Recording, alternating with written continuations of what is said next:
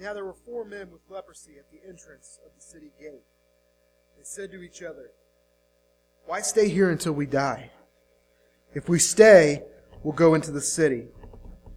The famine is there, and we will die. And if we stay here, we will die. So let's go over to the camp of the Arameans and surrender. If they spare us, we live. If they kill us, then we die. At dusk, they got up and went to the camp of the Arameans. When they reached the edge of the camp, no one was there. For the Lord had caused the Arameans to hear the sound of chariots and horses and a great army, so that they said to one another, Look, the king of Israel has hired the Hittite and Egyptian armies, kings, to attack us. So they got up and fled in the dusk and abandoned their tents and their horses and donkeys. They left the camp as it was and ran for their lives. The men who had leprosy reached the edge of the camp, entered one of the tents, and ate and drank. Then they took silver, gold, and clothes, and went off and hid them. They returned and entered another tent, and took some things from it, and hid them also. Let's pray together. Oh, Heavenly Father, Lord Jesus, Holy Spirit, we come to you today. And as we wrap up this sermon series, Lord, we want to just give you honor and praise. And so, Lord, I ask that you would use this passage of Scripture the way you intended it. So, Lord, the things that you have laid on my heart and on the hearts of people in the congregation, Lord, that you would use them and that you would speak to us this morning. Lord, that you will continue to speak into our hearts and minds and souls and strength. That you would speak to all of us, all that we are. And in your holy name we pray. Amen. So we've looked at I love my church by serving. I love my church by giving. I love my church as that community that comes together. And today you might be asking yourself a little bit of, I didn't hear about the church in that passage of Scripture. Uh, how does this speak to us? Well, I was challenged a few months ago that this passage of Scripture um, not only speaks to the heartbeat of the church, it speaks to the heart of God and the urgency that He places. And it's one of those Old Testament stories that you're kind of like, God, are you calling us back out to fight? Are you calling us to take arms and we're going to rush against Indianapolis as a people? Or what's going on? It's kind of like, what is God telling us here? Well, I think this passage talks to the urgency of how we need to be sharing our faith. It talks to the urgency of that people are dying. And if you look at this passage of scripture, you might not fully understand all of the context here. And so if we dive back into chapter 6, we learn that the king of the army had sent his whole army. He sent tons of men against the city of Samaria.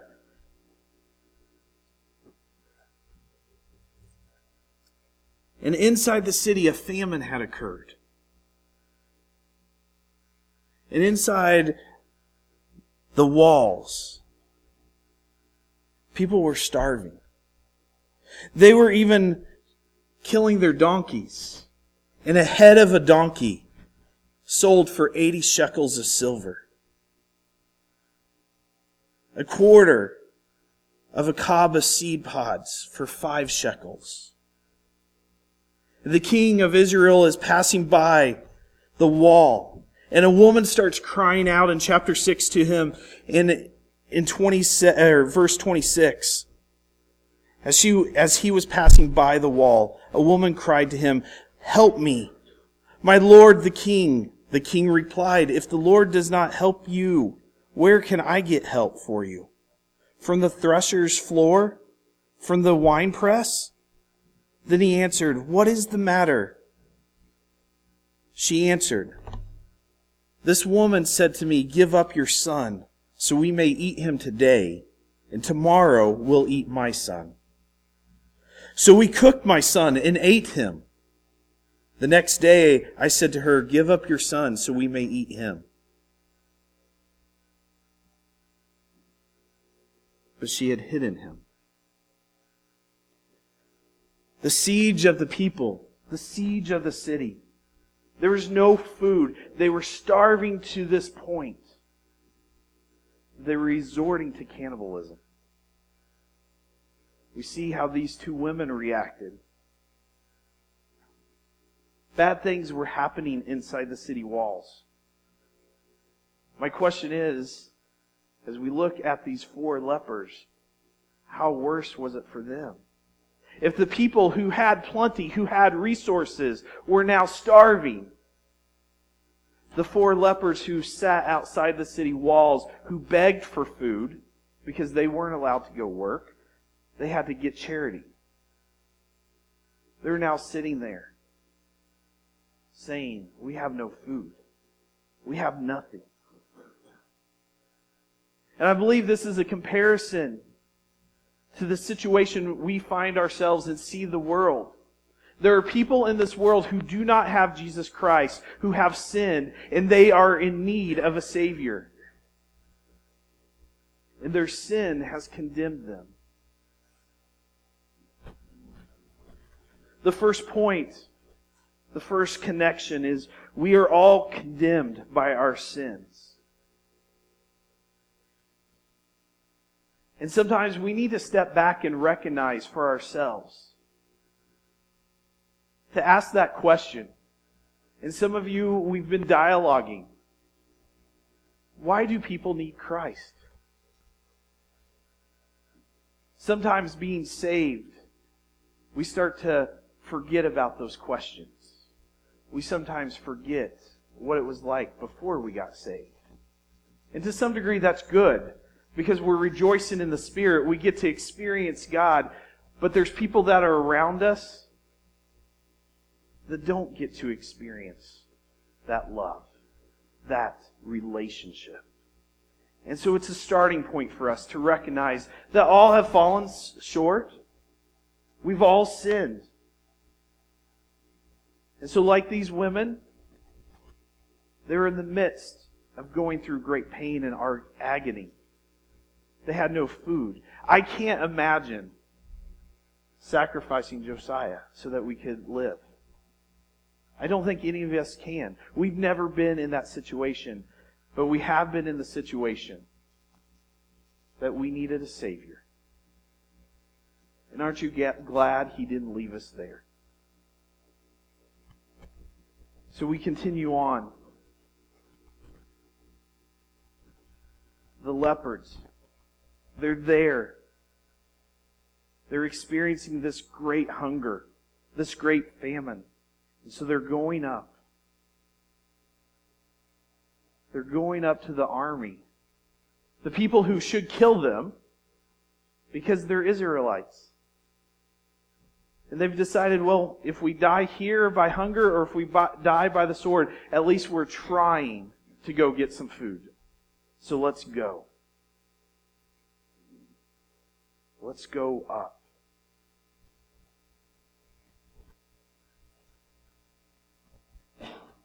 And it made me think of this connection between Christ and the lost. And that there are people who are searching. And what is our role? What is our role if we're sitting in the pew in the seats today? What is our role in this process? And as a good farm boy, a thought farm boy saying came to mind.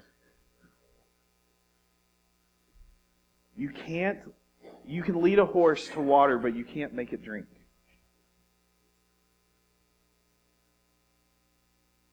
I wrote that at the top of a piece of paper while I was doing my notes. And at the bottom of it, our job as believers is not to make people drink. It's to make them thirsty It's to make them so thirsty as they see us living with that fresh water of who Christ is swelling up inside of us, that they want what we have. When they see us live out who we are in Christ, they should get thirsty. They should see us and wants what we have.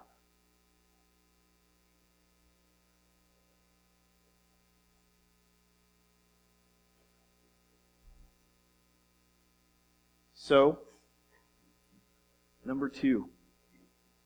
In this passage, it should be compelled by our Savior to live out our faith, to live out everything that we are. You see, the four were faced with impossible situations. They said to each other, Why stay here until we die? We'll go up into the city. The famine is there and we would die there.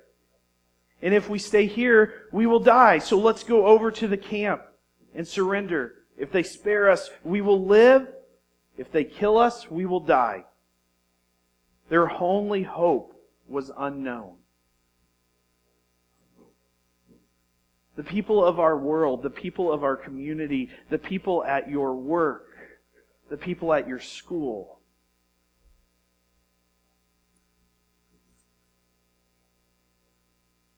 They're searching for something.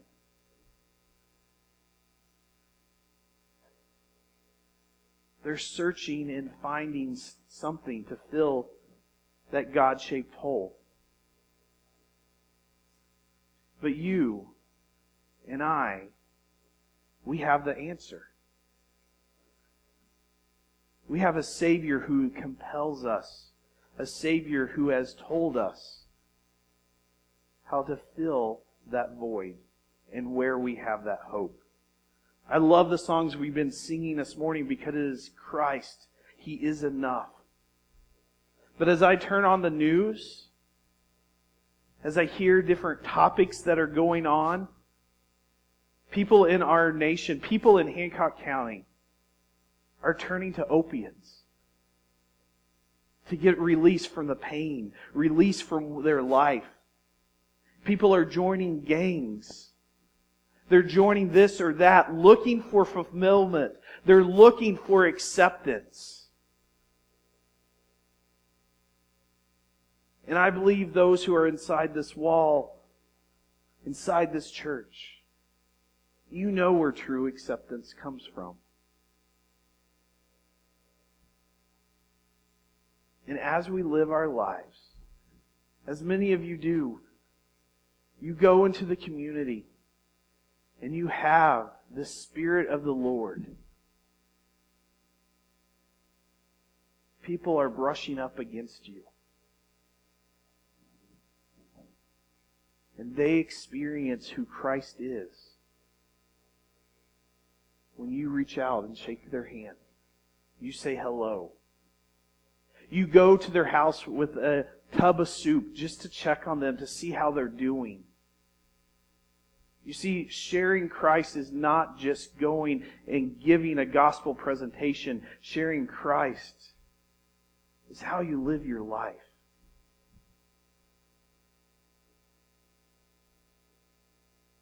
Second Corinthians 5 14. For Christ's love compels us because we are convinced that one died for all, and therefore all died. Do we take that to heart when we're interacting with people?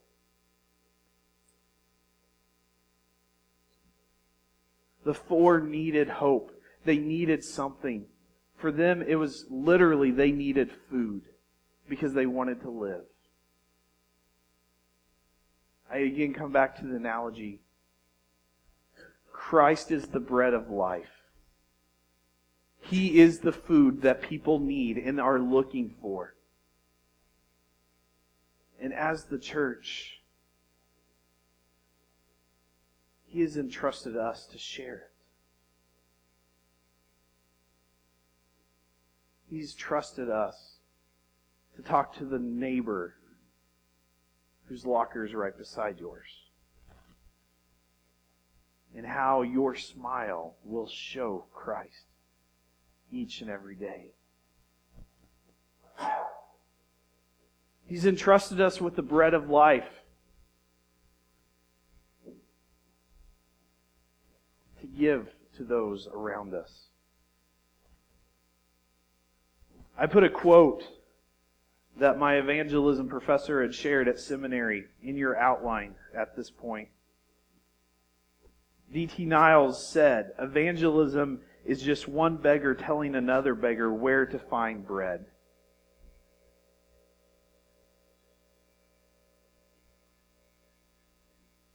Where do you find hope? When somebody who is in need of hope, point them to Christ.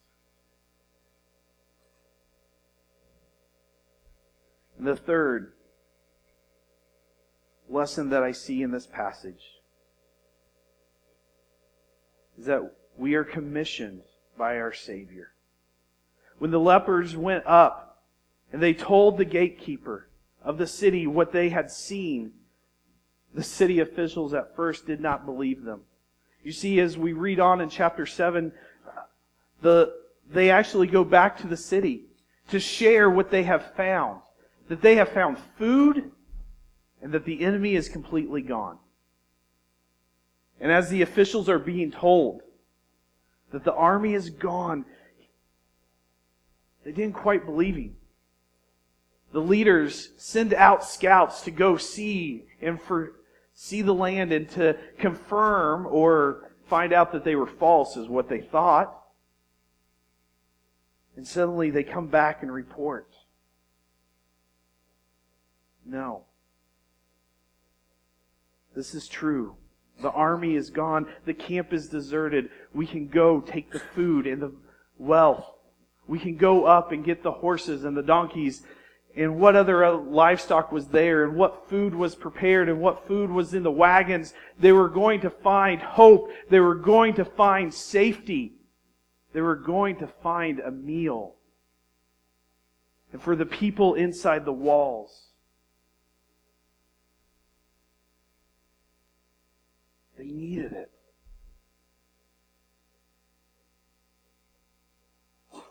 Back to the comparison. Our world needs Jesus Christ. They're not always going to believe that they need Jesus Christ. Some of our family members are not always going to believe. But it doesn't stop us from loving them out of the hope that we have.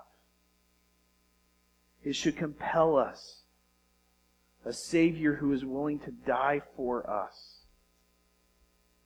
To go into the world. Again in 2 Corinthians chapter 5, we're called Christ's ambassadors. Called to go into the world and be the reconciliation and to bring reconciliation into the world. Let us never forget that. Because what would have happened? What would have happened if the four had just decided this is a lot of good food? This is a lot of good treasure. Let's just keep it for ourselves. Who cares about the people inside the city?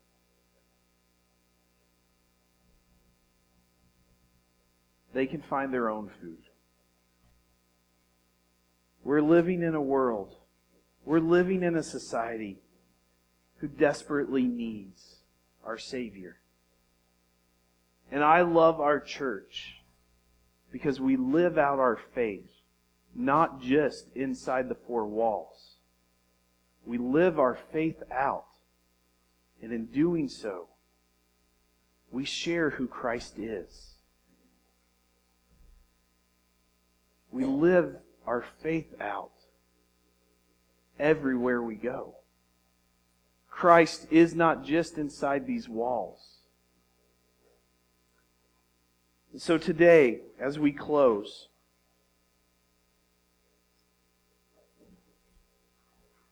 I want us to spend some time reflecting, contemplating. The worship team is going to play through the song that we'll sing at the end to close us. But on the screen, there's going to be some images of our community and some passages of Scripture.